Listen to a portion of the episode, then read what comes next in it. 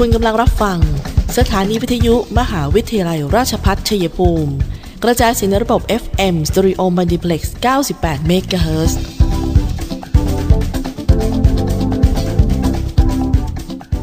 ที่นี่ สถานีวิทยุกระจายเสียงเพื่อการศึกษา มหาวิทยาลัยราชพัฒชัยภูมิส่งกระจายเสียงในระบบ FM Stereo Multiplex ความถี่ 98 MHz จากนี้ไป อเชิญท่านติดตามรับฟังรายการ คุยกันบ่ายสองโมงดำเนินรายการโดยธนทรชัยวงศ์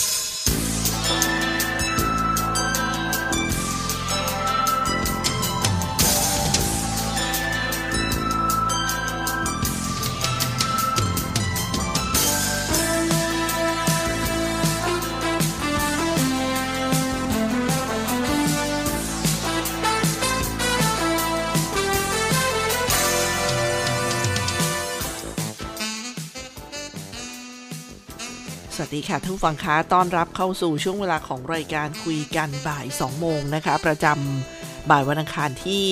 2 พฤศจิกายน พุทธศักราช 2564 ค่ะ นับเนื่องไปนี่ก็อีกไม่ถึง 2 เดือนแล้ว ถูกไหมคะ ก็จะเป็นการต้อนรับศักราชใหม่แหมเร็วนะ เราก็จะไม่เรียกว่าพูด 2564 เป็น 2565อ่าก็แวบๆนะคะ นี่ก็เป็นเรื่องของวันเวลา ผ่านไปผ่านไป ฉะนั้นก็ต้องใช้เวลาในการทบทวน แล้วก็มุ่งมั่นต่อเป้าหมายนะคะแล้วก็คนเราเนี่ยเขาบอกว่ามีความเหลื่อมล้ำอะไรหลาย ๆ เรื่อง แต่มีเรื่องหนึ่งที่เรามีแบบมาเท่าเทียมกันเลย รวยแค่ไหนก็มีเหมือนกันเลยกับเรา ก็คือเรื่องของเวลานะคะคือวันละ 24 ชั่วโมง วันละ 24 ชั่วโมง จะมีความหมายยังไงบ้างก็ต้องขึ้นอยู่กับเราในการบริหารจัดการนะคะท่านผู้ฟังคะ ช่วงเวลานี้กับดิฉันตุ๊กธนทรค่ะทำหน้าที่ดำเนินรายการ FM 98 MHz สถานีวิทยุมหาวิทยาลัยราชภัฏชัยภูมิค่ะ ที่กำลังทำหน้าที่อยู่ในขณะนี้นะคะท่านผู้ฟังค่ะ ช่วงเวลานี้กับข่าวสารที่น่าสนใจที่เรานำมาฝากกัน วันนี้มาเริ่มกันที่ข่าวนี้กันค่ะ ขอเชิญร่วมเป็นเจ้าภาพบอกบุญตั้งแต่ต้นรายการเลยนะคะ อเชิญร่วมเป็นเจ้าภาพตลปัดและย่าม ถวายพระสงฆ์กฐินพระราชทาน มหาวิทยาลัยราชภัฏชัยภูมิ ประจำปี 2564 ถวายหน้าวัดทรงศิลา พระอารามหลวงตำบลในเมืองอำเภอเมืองจังหวัดชัยภูมิค่ะ ในวันอังคารที่ 16 พฤศจิกายน 2564 ร่วมทำบุญผ่านบัญชีธนาคารกรุงไทย สาขาชัยภูมิ ชื่อบัญชีคือกฐินพระราชทาน มหาวิทยาลัยราชภัฏชัยภูมิ เลขที่บัญชี 307 ขีด 3 ขีด 18062 ขีด 1 ค่ะ ย่ามใบละ 500 บาท ตลปัดด้ามละ 2,500 บาทนะคะ สอบถามเพิ่มเติมที่ 044-815-111 044-815-111 ต่อ 0 หรือต่อ 6102 หรือต่อ 9100 นะคะ ที่อาจารย์คุณัญญาคงนาวัง ผู้ช่วยอธิการบดี 061 025 1333 ค่ะ และที่ดางอรุณีปราพยักผู้อำนวยการกองกลาง 061 165 2563 นะคะ มาอีกเรื่องหนึ่งเป็นเรื่องของความเป็นบุญอีกเหมือนกันทุกฟังแต่เป็นการให้ เป็นข่าวจากสำนักงานสาธารณสุขจังหวัดชัยภูมิค่ะ ที่แจ้งเรื่องมูลนิธิการจนะบารมี บริการตรวจคัดกรอง มะเร็งเต้านม ด้วยเครื่องเมโมแกรม ในช่วงตั้งแต่บัดนี้ไปถึง 24 พฤศจิกายนนะคะที่ที่ว่าการอำเภอเมืองชัยภูมิค่ะ เว้นวันหยุดราชการ แล้วก็มีถ้าเห็นป้ายอินโฟกราฟิกตัวนี้ทางทางจอของ CPRU Radio เนี่ยท่านผู้ฟังก็สามารถ ลงทะเบียนจองคิวผ่าน QR code ที่เห็นเนี่ยนะคะ สตรีจังหวัดชัยภูมิอายุ 25 ปีขึ้นไปค่ะ ที่มีปัจจัยเสี่ยง ในเรื่องของมะเร็งเต้านมก็คือ 1. เคยเป็นมะเร็งเต้านมข้างหนึ่งมาแล้ว 2. พบ ยีนมะเร็งเต้านมผิดปกติ 3. เคยได้รับการฉายรังสีบริเวณหน้าอก 4. คลำเต้านมแล้วพบก้อนนะคะนี่คือ ท่านที่มีปัจจัยเสี่ยง 4 ประการก็จะต้องเข้ารับบริการตรวจคัดกรองกันนะคะ ส่วนวันนี้ก็ยังย้ำกันกับเรื่องของการปรับเส้นทางการจราจรเข้าออกในโรงพยาบาลชัยภูมินะคะซึ่งมีการปรับเปลี่ยนใหม่ โดยกำหนดทางเข้าโรงพยาบาล 3 ช่องทางด้วยกันค่ะ คือ 1. ประตูหน้าโรงพยาบาลฝั่งอเมซอนตรงไป ลานจอดรถหลังโรงพยาบาล หรือ เลี้ยวขวาส่งผู้โดยสารที่ตึกอำนวยการหรือ OPD แล้ว เลี้ยวขวาออกประตูตรงติดบ้านรองผู้ว่าราชการจังหวัดนะคะ หรือว่าจะเลี้ยวซ้ายไปฉุกเฉินหรือ ER หรือจะเข้าที่พักที่จอดรถหลังโรงพยาบาลได้ 2. ประตูหน้าโรงพยาบาล ประตูกลางเนี่ยห้ามตรงเข้า OPD แบบเดิมนะคะ จะให้ขับผ่านถนนสามเลน หน้าตึกไปที่ไปยูเทิร์น แล้วที่หน้าตึกอำนวยการแล้วค่อยขึ้นส่งผู้ป่วย OPD แบบหันผู้เออเขาเรียกว่าหันผู้โดยสารเข้าหาตึก แล้วก็เลี้ยวขวาออกโรงพยาบาล หรือเลี้ยวซ้ายไป ER หรือว่าจอดรถหลังพโรงพยาบาลตามนี้นะคะ หรือจะขับผ่านตึกอำนวยการเลี้ยวขวาหน้าเซเว่นอีเวนเข้าที่จอดรถด้านหลัง 3. ประตูหน้าโรงพยาบาลฝั่งติดบ้านบ้านพักรองผู้ว่าราชการจังหวัด ตรงไปที่ตึก ER หรือว่าเข้าบ้านพัก ทางออกสองทางก็ได้แก่ประตูหน้าโรงพยาบาล ฝั่งบ้านพักรองผู้ว่าราชการจังหวัด และประตูออกซอย 11 รายละเอียดเส้นทางเดินรถก็ดูผังประกอบด้วยก็จะดีนะคะ ซึ่งช่วงการเปลี่ยนผ่านแบบเนี้ยเราคุ้นเคยแบบหนึง่งแล้วก็ต้องเอาเปลี่ยนแบบหนึ่งอย่างแน่นอน ต้องใช้ความระมัดระวังในการสัญจรให้มากนะคะ แล้วก็ห้ามมีการจอดรถทิ้งค้างไว้ที่หน้าอาคาร OPD เอกอีกโดยเด็ดขาดห้ามเลยนะคะ เดี๋ยวช่วงหน้าเรามาติดตามเรื่องโปรแกรมการให้วัคซีน ตั้งแต่นี้ไปจนถึง 10 พฤศจิกายนของทั้ง 2 จุดนะคะ เรียกว่าจุดบริการแห่งที่ 1 และแห่งที่ 2 อย่างอันนี้คือจุดบริการแห่งที่ 1 คือห้างสรรพสินค้าโรบินสันไลฟ์สไตล์แล้วก็ที่จุดที่ 2 จุดบริการที่ 2 คือ ห้างสรรพสินค้าบิ๊กซีเดี๋ยวช่วงหน้าเรามาติดตามกันนะคะว่า ใครอยู่ในช่วงเวลาไหนกันบ้าง สักครู่เดียวค่ะ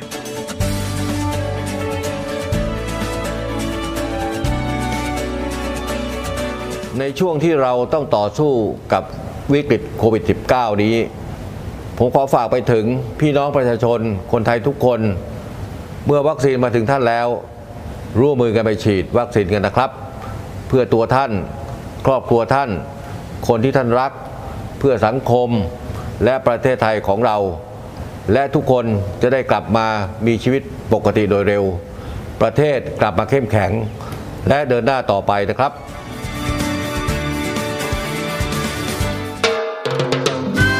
พระบาทสมเด็จพระวชิรเกล้าเจ้าอยู่หัว ทรงพระกรุณาโปรดเกล้าโปรดกระหม่อมพระราชทานผ้าพระกฐิน ประจำปี 2564 ให้แก่มหาวิทยาลัยราชพัฒชัยภูมิ เพื่อน้อมนำไปถวายพระสงฆ์จำพรรษาการท่วนไตรมาสมหาวิทยาลัยราชพัฒชัยภูมิขอเชิญร่วมธนุบำรุงพระพุทธศาสนา วายผ้าพระกฐินพระราชทานประจำปี 2564 ณ วัดทรงศิลา พระอารามหลวง ตำบลในเมือง อำเภอเมืองชัยภูมิ จังหวัดชัยภูมิ วันอังคารที่ 16 พฤศจิกายน 2564 เวลา 10นาฬิกา30 นาทีเป็นต้นไป ร่วมทำบุญ ผ่านบัญชีธนาคารกรุงไทยสาขาชัยภูมิ ชื่อบัญชีกฐินพระราชทาน มหาวิทยาลัยราชพัฒชัยภูมิ เลขที่บัญชี 307ขีด3ขีด180 62ขีด1สอบถามข้อมูลเพิ่มเติมโทรศัพท์ 044 815 111 ต่อ 0 ขออนุโมทนากุศลผลบุญที่ร่วมทำบุญในครั้งนี้ ขอจงดลบันดาลให้ท่านและครอบครัว เจริญด้วยจตุรพิษพรชัยตลอดไป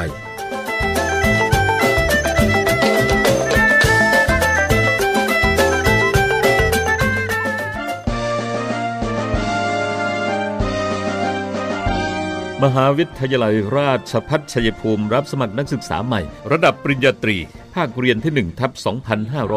2565 รอบแฟ้มสะสมผลงาน portfolio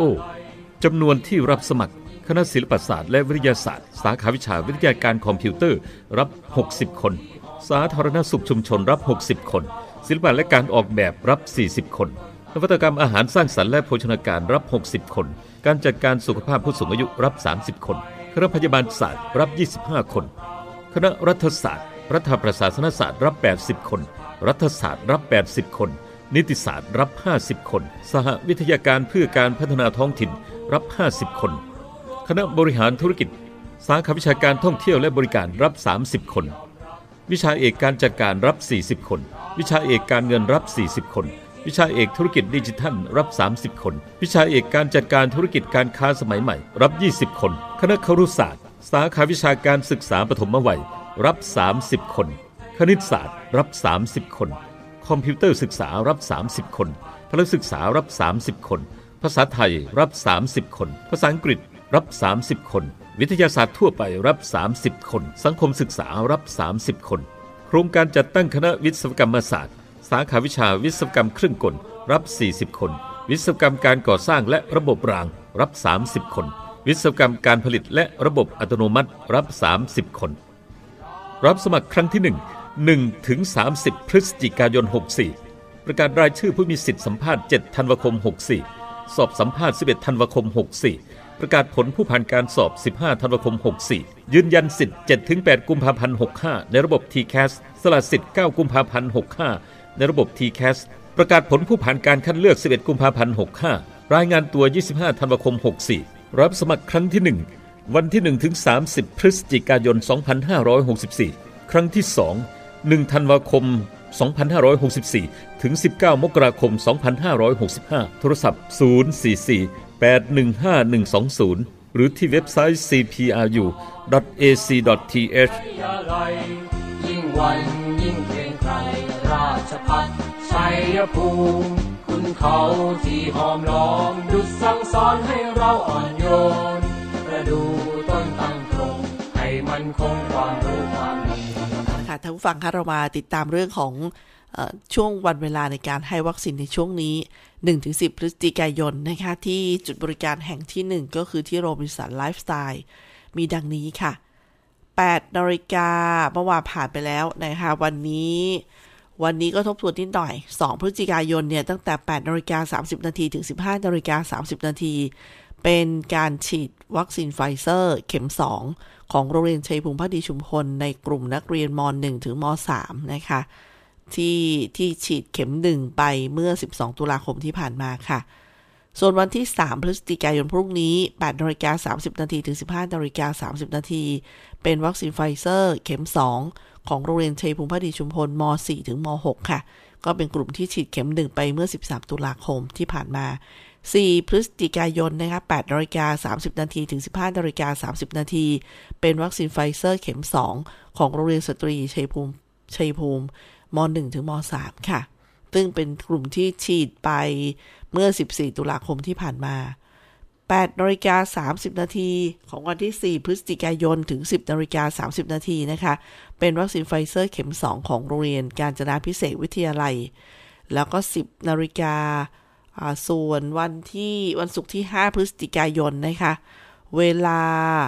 8นาฬิกา30 นาที ถึง 10นาฬิกา30 นาที เป็นวัคซีนไฟเซอร์เข็ม 2 โรงเรียนกาญจนาภิเษกวิทยาลัย แล้วก็ 10นาฬิกา30 นาที ถึง 11นาฬิกา วัคซีนไฟเซอร์เข็ม 2 โรงเรียนเทศบาล 2 เมืองเก่าวิทยาค่ะ และ 11นาฬิกาถึง 12นาฬิกาเป็นวัคซีนไฟเซอร์เข็ม 2 นักเรียน โรงเรียนเทศบาล 4 แล้วก็พักกันไปนะช่วงบ่ายคือ 13นาฬิกาถึง 15นาฬิกาวัคซีนซิโนแวคเข็ม 1 ประชาชนอายุ 18 ปีขึ้นไป walk in โดยไม่ต้องลงทะเบียนล่วงหน้านะคะ เป็นการลงทะเบียนแบบไม่ได้นัดหมาย เข็ม 2 คือมาจากเข็ม 2 ที่ 26 พฤศจิกายนที่ผ่านมาด้วย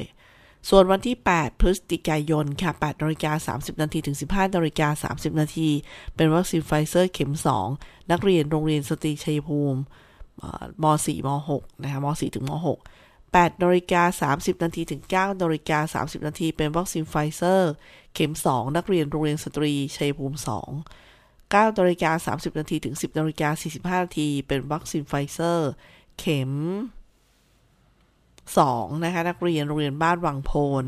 โรงเรียนบ้านนาฝายบ้านนาฝายวิทยา โรงเรียนบ้านช่อระกานะคะส่วนวันอังคารที่ 9 พฤศจิกายน 10นาฬิกา45 นาที ถึง 12นาฬิกา30 นาที เป็นวัคซีนไฟเซอร์เข็ม 2 วิทยาลัยเทคโนโลยี มหานครชัยภูมิ แล้วก็มีโรงเรียนภูพระวิทยาคม โรงเรียนบ้านชีลอง ก็ โดยโรงเรียนไทยรัฐวิทยาด้วย แล้วก็โรงเรียนบ้านชีลองเหนือนะคะ ส่วน ส่วน 10นาฬิกา45นาทีถึง 12นาฬิกา30นาทีเป็นวัคซีนไฟเซอร์ เข็ม 2สำหรับวิทยาลัยเทคโนโลยี มหาวิทยาลัยขออภัยค่ะ เป็นอังคารที่9นะคะอังคารที่ 9 ในช่วง 10นาฬิกา45นาทีถึง 12นาฬิกา30นาทีเป็นวัคซีนไฟเซอร์เข็ม2เอ่อที่วิทยาลัยเทคนิค ขออภัยค่ะ วิทยาลัยเทคโนโลยี มหานครชัยภูมิ เขาปิดในช่วง 115 คนนะคะ ส่วนโรงเรียนภูพระวิทยาคม 98 คน โรงเรียนบ้านชีลองใต้ 21 คน โรงเรียนไทยรัฐวิทยา 19 โรงเรียนบ้านชีลองเหนือ 20 นะคะ ส่วน เที่ยงวันครึ่ง 12นาฬิกา30 นาทีถึง 14นาฬิกาวัคซีนไฟเซอร์เข็ม 2 ของโรงเรียนบ้านลาดผักหนาม โรงเรียนกุดตุ้มวิทยา โรงเรียนบ้านหนองคอนไทย โรงเรียนบ้านห้วยห้วยวงเหนือ แล้วก็โรงเรียนบ้านห้วยว่า ส่วน 14นาฬิกาถึง 16นาฬิกาเป็นวัคซีนไฟเซอร์เข็ม 2 ของโรงเรียนห้วยห้วยต้อนวิทยาคมนะคะ แล้วก็ยังมีอีกคือวันพุธที่ 10 8นาฬิกา30 นาทีถึง 15นาฬิกาเป็นวัคซีนไฟเซอร์เข็ม 2 โรงเรียนโสตทัศนศึกโสตศึกษา และนักเรียนที่ฉีดไฟเซอร์เข็ม 1 เมื่อ 20 ตุลาคมที่ผ่านมาค่ะ ช่วงบ่าย 15นาฬิกาถึง 16นาฬิกา30 นาทีเป็นวัคซีนซิโนฟาร์ม เข็ม 2 ของหอการค้าชัยภูมิ คือกลุ่มที่ฉีดเข็ม 1 เมื่อ 20 ตุลาคมที่ผ่านมาค่ะ มาดูกันที่ วัคซีน การให้บริการวัคซีนโรงพยาบาลชัยภูมิ กับหน่วยงานที่เกี่ยวข้องและภาคีเครือข่าย จุดบริการแห่งที่ 2 ห้างสรรพสินค้าบิ๊กซีชัยภูมิค่ะ วันพรุ่งนี้ไปเลยดีกว่านะคะ 4 พฤศจิกายนอะเดี๋ยวสักครู่หนึ่งสามสินะคะ 3 พฤศจิกายนเวลาเช้า8นาฬิกา30 นาทีถึง 15นาฬิกาถึง 10นาฬิกา30 นาทีค่ะ เป็นวัคซีนไฟเซอร์เข็ม 2 โรงเรียนเมืองพยาและวิทยา แล้วก็มีม .1 ม .1 ถึงม .4 นะคะส่วน 8นาฬิกา30 นาทีถึง 10นาฬิกา30 นาทีเป็นวัคซีนไฟเซอร์เข็ม 2 โรงเรียนเมืองพญาแลวิทยาม5ถึงม6 9เอ่อ10นาฬิกา30 นาทีถึง 12นาฬิกาเป็นวัคซีนไฟเซอร์เข็ม 2 เทคโนโลยีวิทยาเทคนิคเทคโนโลยีชัยภูมิบริหารธุรกิจหรือ CBAC 13นาฬิกานะคะเป็น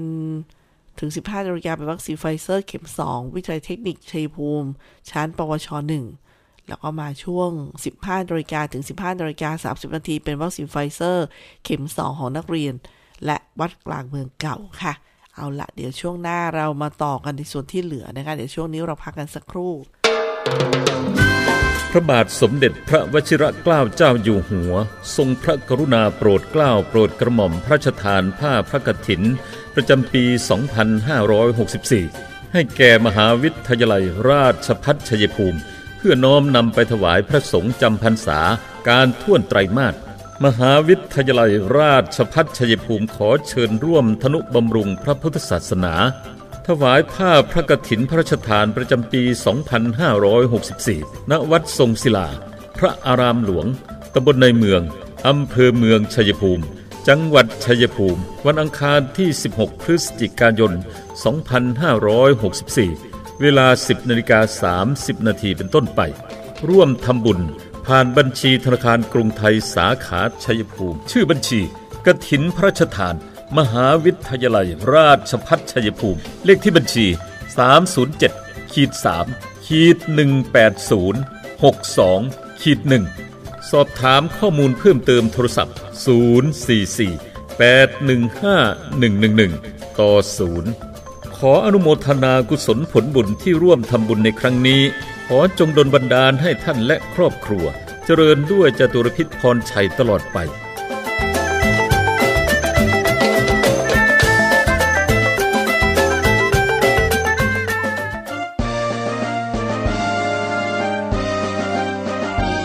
มหาวิทยาลัยราชภัฏชัยภูมิรับสมัครนักศึกษาใหม่ ระดับปริญญาตรี ภาคเรียนที่1ทับ2565 รอบแฟ้มสะสมผลงาน portfolio จำนวนที่รับสมัคร คณะศิลปศาสตร์และวิทยาศาสตร์ สาขาวิชาวิทยาการคอมพิวเตอร์รับ 60 คน สาธารณสุขชุมชนรับ 60 คน ศิลปะและการออกแบบรับ 40 คนนวัตกรรมอาหารสร้างสรรค์และโภชนาการรับ 60 คน การจัดการสุขภาพผู้สูงอายุรับ 30 คน คณะพยาบาลศาสตร์รับ 25 คน คณะรัฐศาสตร์ รัฐประศาสนศาสตร์รับ 80 คน รัฐศาสตร์รับ 80 คน นิติศาสตร์รับ 50 คน สหวิทยาการเพื่อการพัฒนาท้องถิ่นรับ 50 คน คณะบริหารธุรกิจ สาขาวิชาการท่องเที่ยวและบริการรับ 30 คน วิชาเอกการจัดการรับ 40 คน วิชาเอกการเงินรับ 40 คน วิชาเอกธุรกิจดิจิทัลรับ 30 คน วิชาเอกการจัดการธุรกิจการค้าสมัยใหม่ รับ 20 คน คณะครุศาสตร์ สาขาวิชาการศึกษาปฐมวัย รับ 30 คน คณิตศาสตร์ รับ 30 คน คอมพิวเตอร์ศึกษารับ 30 คนพลศึกษารับ 30 คน ภาษาไทยรับ 30 คน ภาษาอังกฤษรับ 30 คน วิทยาศาสตร์ทั่วไปรับ 30 คน สังคมศึกษารับ 30 คน โครงการจัดตั้งคณะวิศวกรรมศาสตร์ สาขาวิชาวิศวกรรมเครื่องกล รับ 40 คน วิศวกรรมการก่อสร้างและระบบราง รับ 30 คน วิศวกรรมการผลิตและระบบอัตโนมัติ รับ 30 คน รับสมัครครั้งที่ 1 1ถึง30 พฤศจิกายน 64 ประกาศรายชื่อผู้มีสิทธิสัมภาษณ์ 7 ธันวาคม 64 สอบสัมภาษณ์ 11 ธันวาคม 64 ประกาศผลผู้ผ่านการสอบ 15 ธันวาคม 64 ยืนยันสิทธิ์7-8กุมภาพันธ์ 65 ในระบบ TCAS สละสิทธิ์ 9 กุมภาพันธ์ 65 ในระบบ TCAS ประกาศผลผู้ผ่านการคัดเลือก 11 กุมภาพันธ์ 65 รายงานตัว 25 ธันวาคม 64 รับสมัครครั้งที่ 1 วันที่ 1 ถึง 30 พฤศจิกายน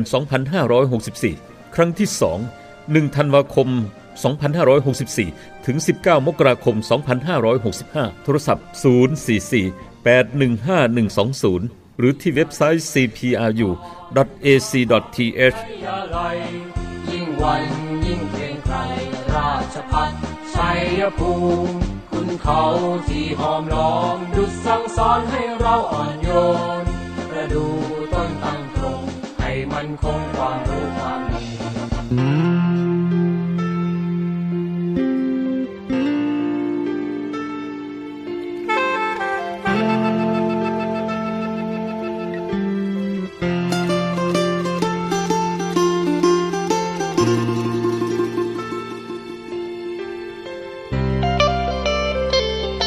เป็นบุญอีลีที่ลูกได้มากราบหลวงปู่เจอเทพเจ้าแห่งสายน้ำเรื่องชื่อ วัดเขาตางออุดมพร การงานขัดเคินการเงินอ่อนไหวหัวใจลาอ่อนรอยยิ้มชุ่มเย็นของปู่ดับร้อน เต็มเปี่ยมด้วยความเมตตา หนองบัวละเว เมืองชัยภูมิ อุดมชุ่มช่ำหลวงปู่จือแผ่บารมีธรรม เป็นนักปฏิบัติและพัฒนา ผู้คนมากมาย มุ่งมากราบไหว้ด้วยแรงศรัทธา ได้ของดีได้ฟังธรรมะมาแล้วเย็นตาเย็นใจ น้อมกราบบูชา เรียนรุ่นเศรษฐีดวงดี ขอบารมีให้ลูกมีทุนมาสร้างบุญใหญ่สวมแหวนเศรษฐีชี้ทางรวยขอผู้ช่วยให้รวยสมใจ ชีวิตติดขัดตรงไหนขอให้ผ่านพ้นด้วยดี เป็นบุญอีลียามดวงไม่ดีก็ไม่อดซอหลวงปู่จือผ่านทมุดโต มีจิตเมตตาเปี่ยมบารมี เส้นทางที่เดิน งานเงินที่หวังขอให้ปังจากนี้ วันหน้าเศรษฐีดวงดี จะหวนกลับมากราบหลวงปู่เจอ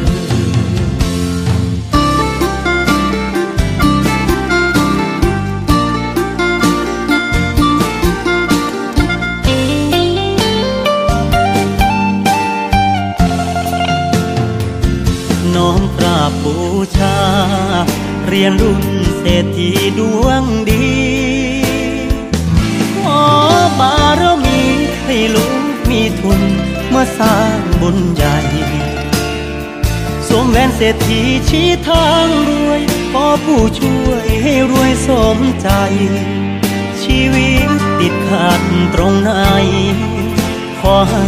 ผ่านพ้นด้วยดี เป็นบุญอีลี ยามดวงไม่ดีก็ไม่อดโซหลวงปู่เจือผ่านทมุดโต มีจิตเมตตาเปี่ยมบารมี เส้นทางที่เดิน งานเงินที่หวังขอให้ปังจากนี้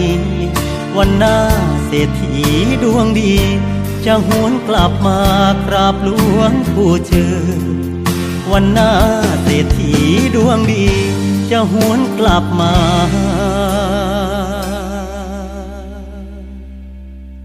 กราบหลวงปู่เจือ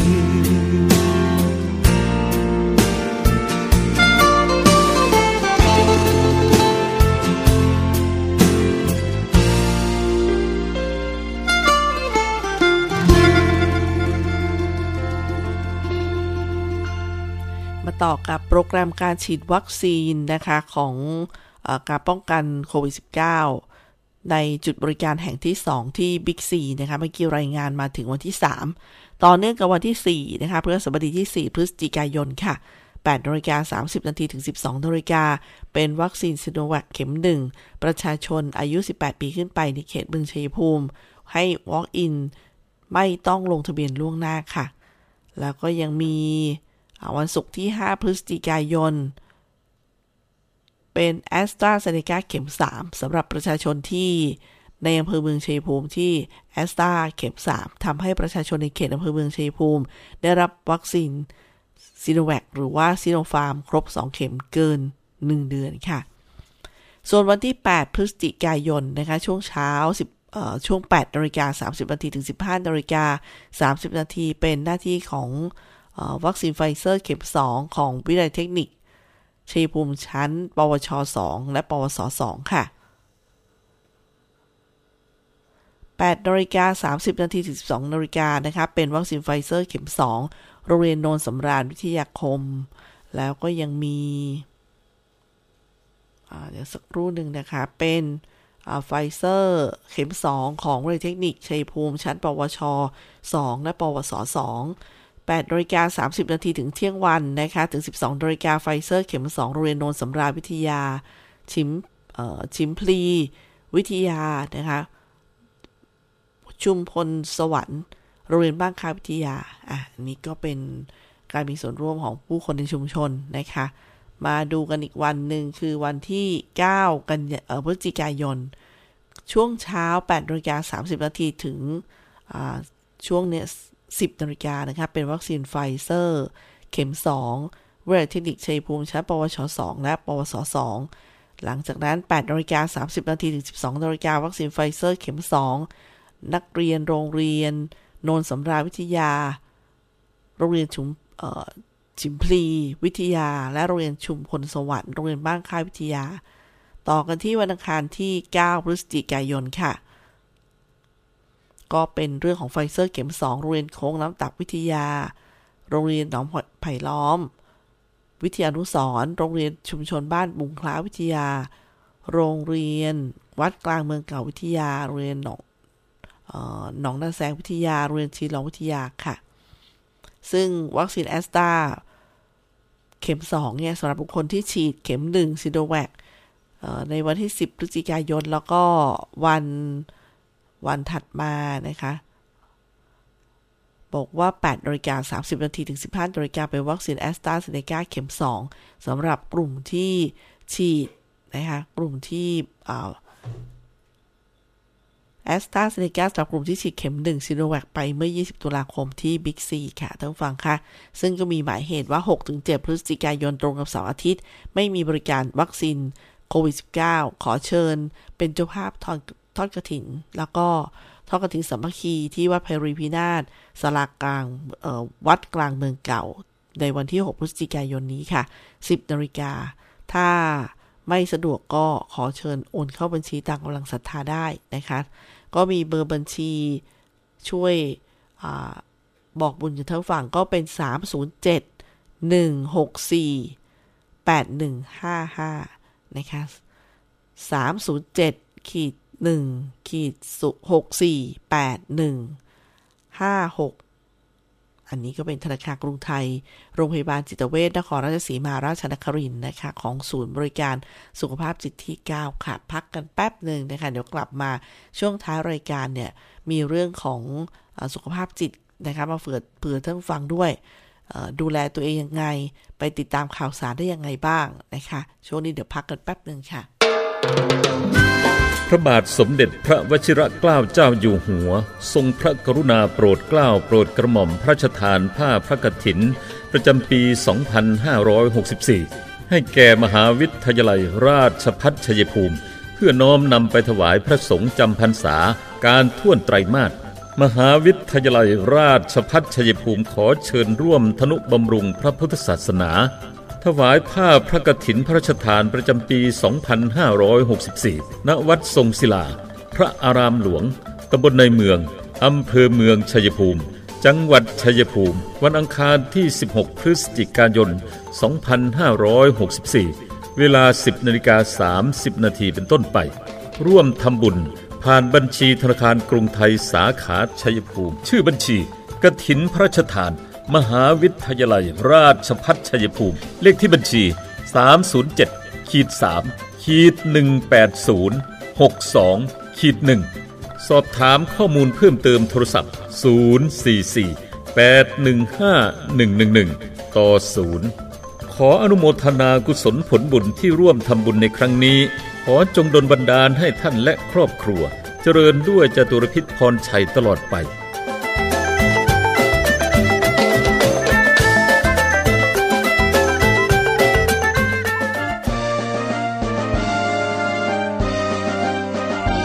มหาวิทยาลัยราชภัฏชัยภูมิรับสมัครนักศึกษาใหม่ ระดับปริญญาตรี ภาคเรียนที่1ทับ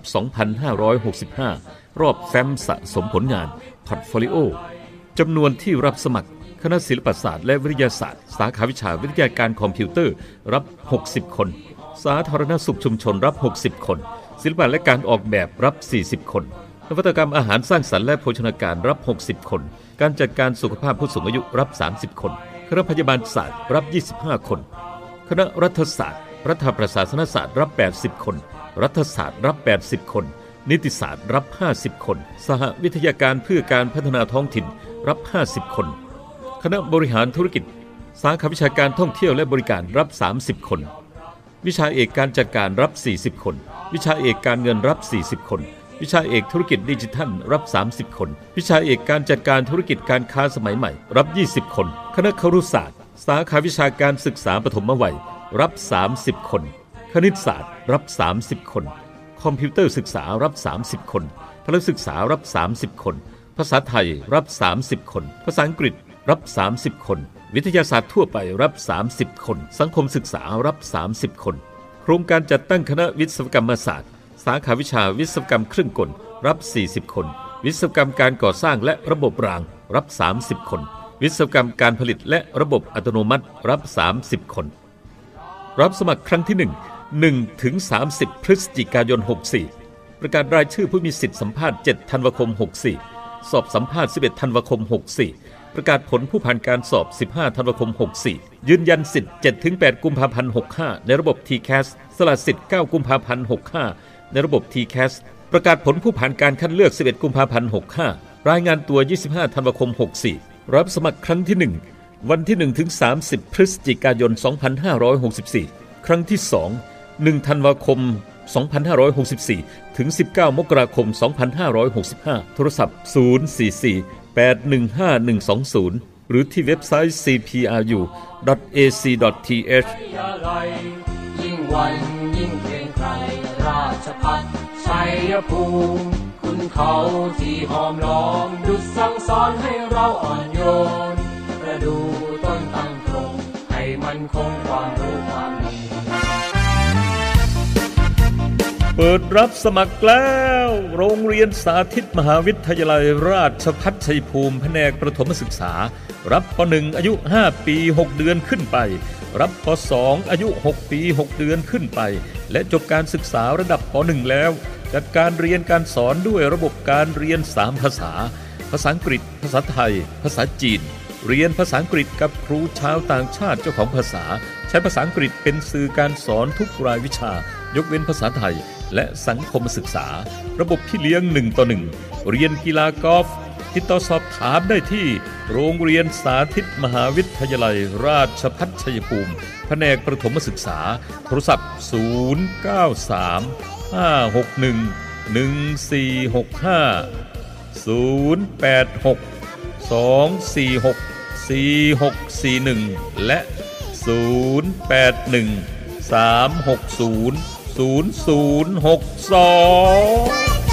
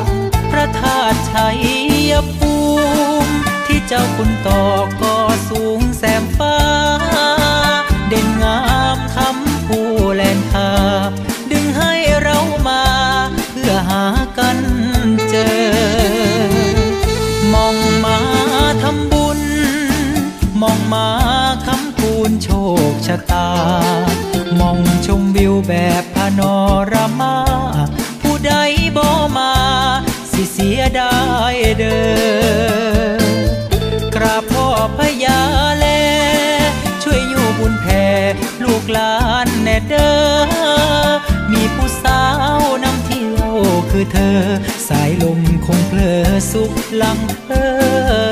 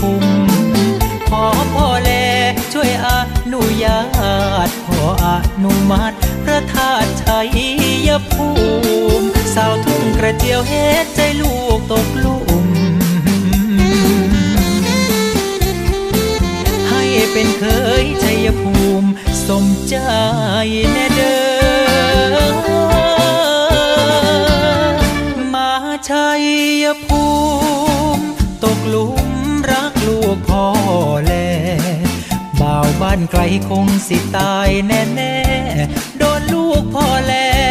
เป่าใจละเมอ พระธาตุชัยภูมิ ขอจงมาคุมหักลูกแน่เด้อพ่อมองเศร้าเมื่อย เมื่อหาเจ้าเจอ อย่าให้หนาวใจเด้อสาวผู้แลนคาอย่าให้หนาวใจเด้อ ภู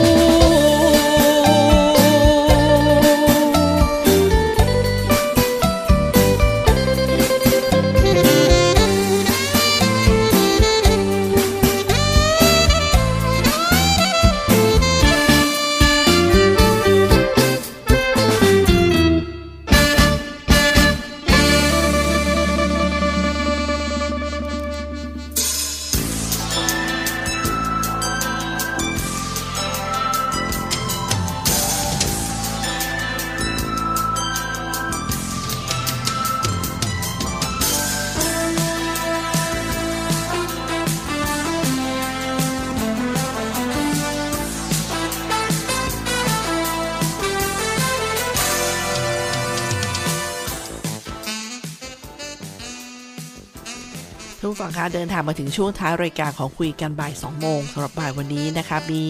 เรื่องของงานกิจกรรม สัปดาห์สุขภาพจิตแห่งชาติ ประจำปี 2564 สุขภาพจิตไทยวัดใจไปพร้อมกันนะคะ ในวันที่ 3 พฤศจิกายนนี้เนี่ย ที่ห้องโคราชฮอลล์ชั้น 4 ศูนย์การค้าเซ็นทรัลพลาซ่านครราชสีมาค่ะซึ่งกิจกรรมเนี่ยนะคะก็มีเรื่องของ สุขภาพจิตไทยวัดใจไปพร้อมกันในวันที่ 3 พฤศจิกายนที่โคราชฮอลล์ชั้น 4 เซ็นทรัลพลาซ่านครราชสีมาก็มีนิทรรศการด้าน นิทรรศการด้านสุขภาพจิตกิจกรรมวัดใจสำหรับนักเรียนนักศึกษาและประชาชน กิจกรรมให้คำปรึกษาสุขภาพจิต ชมดนตรีสร้างสุข รับของที่ระลึกชุดเทคแคร์ร่างกายดูแลจิตใจ living อย่างไรในช่วงโควิด -19 ตลอดงานเลยค่ะ อย่าลืมนะคะมาร่วมวัดใจไปพร้อมกันตั้งแต่เวลา8นาฬิกา30 นาทีเป็นต้นไปนะคะ อันนี้ตั้งแต่วันที่ 3 พฤศจิกายนค่ะท่านผู้ฟังคะจังหวัดทั้งประเทศของเราเนี่ยมีการเปิด 4 จังหวัดพื้นที่สีฟ้านำร่องท่องเที่ยวนะคะ ซึ่งก็มีการลดพื้นที่สีแดงเคอร์ฟิวเหลือ 7 จังหวัดด้วยกัน ปรับระดับของพื้นที่สถานการณ์อยู่ในพื้นที่ทั่วราชอาณาจักรเริ่ม 1 พฤศจิกายนเป็นต้นไปค่ะ พื้นที่ควบคุมสูงสุด และเข้มงวด 7 จังหวัดคือจันทบุรี ตาก นครศรีธรรมราช นราธิวาส ปัตตานี ยะลา สงขลา ซึ่งพื้นที่ควบคุมสูงสุด 38 จังหวัดก็คือ กาญจนบุรี ขอนแก่นชลบุรี ชุมพร เชียงราย เชียงใหม่ ฉะเชิงเซาตรัง ตราด นครปฐม นครนายกมีนครราชสีมา นครสวรรค์นนทบุรี ประทุมธานี ประจวบคีรีขันธ์ประจวบบุรีขออภัยท่านฟังด้วยค่ะ ปราจีนบุรีนะคะปราจีนบุรี พระนครศรีอยุธยา พัทลุงพิจิตรพิษณุโลก เพชรบุรี เพชรบูรณ์ระนอง ระยอง ราชบุรี ลบบุรี สตูล สมุทรปราการ สมุทรสงคราม แล้วก็สมุทรสาคร ยังมีสระแก้ว นะสระบุรี สุพรรณบุรี สุราษฎร์ธานี อ่างทอง อุดรธานี อุบลราชธานีค่ะ ส่วนพื้นที่ควบคุม 23 จังหวัดก็มีกาลสินกำแพงเพชร ชัยนาท ชัยภูมิ บุรีรัมย์ พะเยา แพร่ มหาสารคาม แม่ฮ่องสอนยะโสธร ร้อยเอ็ด ลำปาง ลำพูน เลย สิงห์บุรี สุโขทัย สุรินทร์ หนองคาย หนองบัวลำพู อุตรดิตถ์อุทัยธานี อำนาจเจริญ และศรีสะเกดค่ะ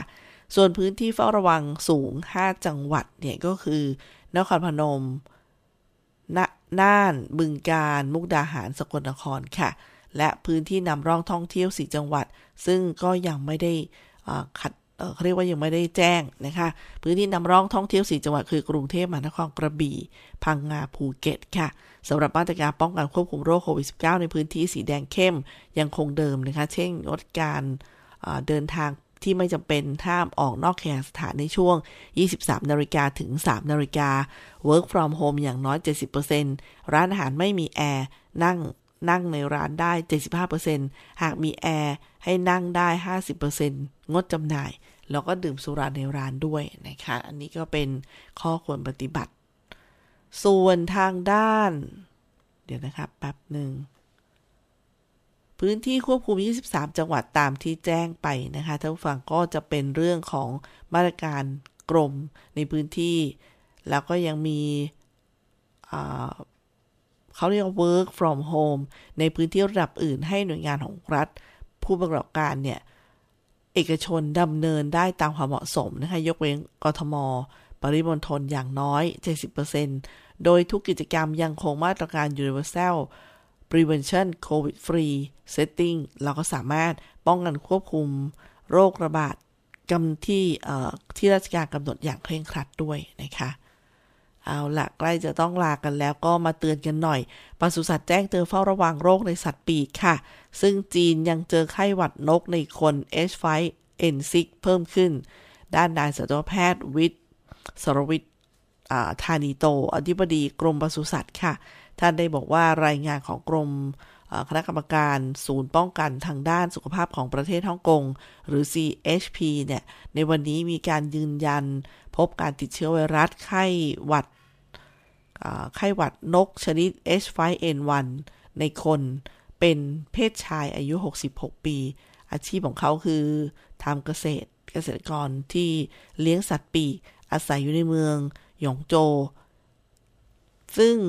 อยู่ในมณฑลยูนนานนั่นเองครับ ถ้าเกิดคุณเริ่มมีอาการตั้งแต่วันที่ 25 กันยายน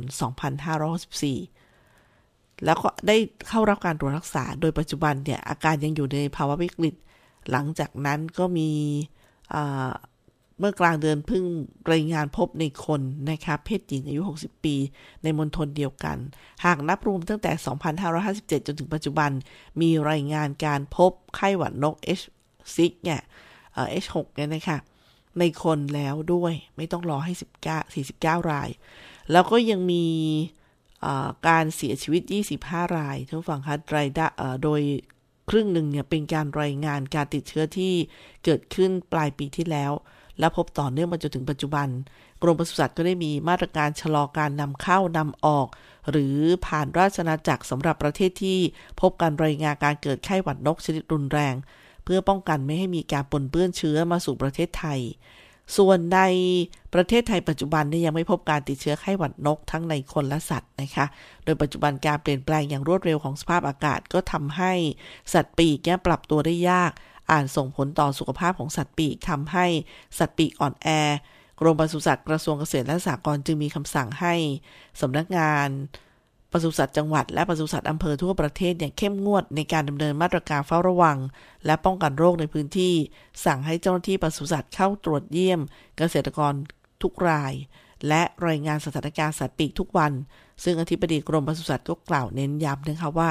การป้องกันที่ดีถือเป็นหัวใจของความสำเร็จที่ทำให้คนไทย ปลอดภัยจากไข้หวัดนกมาตลอด ระยะเวลา 10 ปี ทั้งในคนและสัตว์จากการที่ ฟาร์มเลี้ยงสัตว์ปีก ทั่วประเทศจัดระบบความปลอดภัย ทางชีวภาพอย่างเคร่งครัด การทำความสะอาดและฆ่าเชื้อในโรงเรือน และบริเวณโดยรอบอย่างน้อยสัปดาห์ละหนึ่งครั้ง สัตวแพทย์ที่ควบคุมฟาร์ม เข้มงวดเรื่อง ระบบความปลอดภัยในฟาร์ม ควบคุมการเข้าออกฟาร์ม ให้ฉีดพ่นยานพาหนะทุกคันเมื่อ ได้รับการแจ้งหรือว่าพบสัตว์ปีกป่วยตายผิดปกติ หรืออาการต้องสงสัยเหมือนนิยามโรคไข้หวัดนก เจ้าหน้าที่ปศุสัตว์ก็จะลงพื้นที่ตรวจสอบและดำเนินมาตรการในการควบคุมโรคทันที รวมถึงประสานความร่วมมือนิยามโรคไข้ เหมือนนิยามโรคไข้หวัดนกนะคะมีการประสานความร่วมมือกับหน่วยงานภายในประเทศอย่างกระทรวงสาธารณสุข กรมอุทยานแห่งชาติสัตว์ป่าและพันธุ์พืช ตลอดจนหน่วยงานระหว่างประเทศอย่างต่อเนื่อง ที่สำคัญกรมปศุสัตว์กระทรวงเกษตรและสหกรณ์ได้มีการเฝ้าระวังโรคสัตว์ตามแนวชายแดนอย่างเข้มงวด และขอความร่วมมือ เกษตรกรผู้เลี้ยงสัตว์ปีกเนี่ยให้สังเกตอาการสัตว์อย่างใกล้ชิด หากพบสัตว์ปีก ป่วยตายผิดปกติ อย่านำสัตว์ปีกไปจำหน่ายนะคะซึ่งไปแจกใครก็ไม่ได้ค่ะ หรือว่าจะนำไปประกอบอาหารก็ไม่ได้โดยเด็ดขาด ให้แจ้งเจ้าหน้าที่ปศุสัตว์อำเภอ หรืออาสาสมัคร อาสาปศุสัตว์อาสาสมัครสาธารณสุขประจำหมู่บ้าน เจ้าหน้าที่ปศุสัตว์พื้นพื้นที่เนี่ยท่านต้องแจ้งทันทีเลยนะคะในทุกๆ คนที่ดิฉันเอ่ยมา เพื่อจะได้เร่งดำเนินการช่วยเหลืออย่างเร่งด่วน หากมีข้อสงสัยสามารถติดต่อได้ที่สำนักงานปศุสัตว์อำเภอ หรือสำนักงานปศุสัตว์จังหวัดใกล้บ้าน สอบถามข้อมูลเพิ่มเติมนะคะที่สำนักควบคุมป้องกัน และบำบัดบำบัดโรคสัตว์ หรือสคบ กรมปศุสัตว์หรือสายด่วนกรมปศุสัตว์ค่ะ 0632256888 หรือแจ้งผ่านแอปพลิเคชัน DLD 4.0 ได้ตลอดเวลานะคะ ซึ่งอันนี้ก็เป็นข้อมูลที่ฝากไว้กับช่วงเวลานี้ด้วยค่ะ เดี๋ยววันนี้นะคะ คุยกันบ่าย2โมงต้องลาท่านผู้ฟังกันแล้ว ขอบคุณที่ติดตามรับฟังนะคะ ดิฉันตุกธนทรทำหน้าที่ดำเนินรายการ สวัสดีค่ะ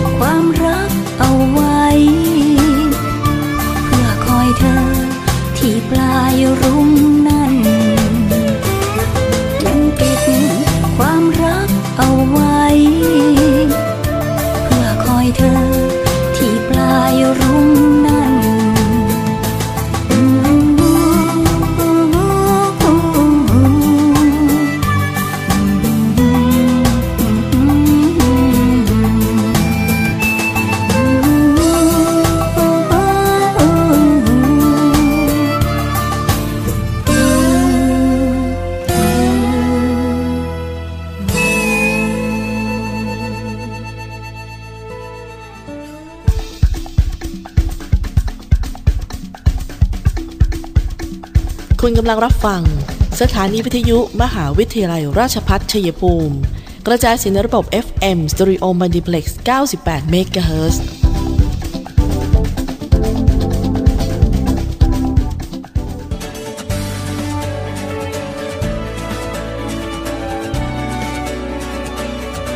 ในช่วงที่เราต้องต่อสู้กับวิกฤตโควิด -19 นี้ ผมขอฝากไปถึงพี่น้องประชาชนคนไทยทุกคน เมื่อวัคซีนมาถึงท่านแล้ว ร่วมมือกันไปฉีดวัคซีนกันนะครับ เพื่อตัวท่าน ครอบครัวท่าน คนที่ท่านรัก เพื่อสังคมและประเทศไทยของเรา และทุกคนจะได้กลับมามีชีวิตปกติโดยเร็ว ประเทศกลับมาเข้มแข็ง และเดินหน้าต่อไปนะครับ